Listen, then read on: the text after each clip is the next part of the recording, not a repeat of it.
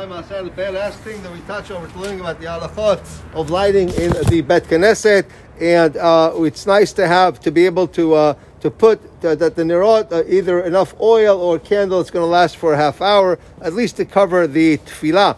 Also, with regards to Bet Knesset, if it's a Beit Midrash and they're learning Torah all day, it's good to have the candles running all day. Put the big thing with a lot of oil. If they're learning all day, let them do it all day. With regards to Adlaka, the lighting in Shaharit, we light in Shaharit also to pirsum haness, but we don't say a blessing like we do at night. Today is Rosh Chodesh. It's a very auspicious day.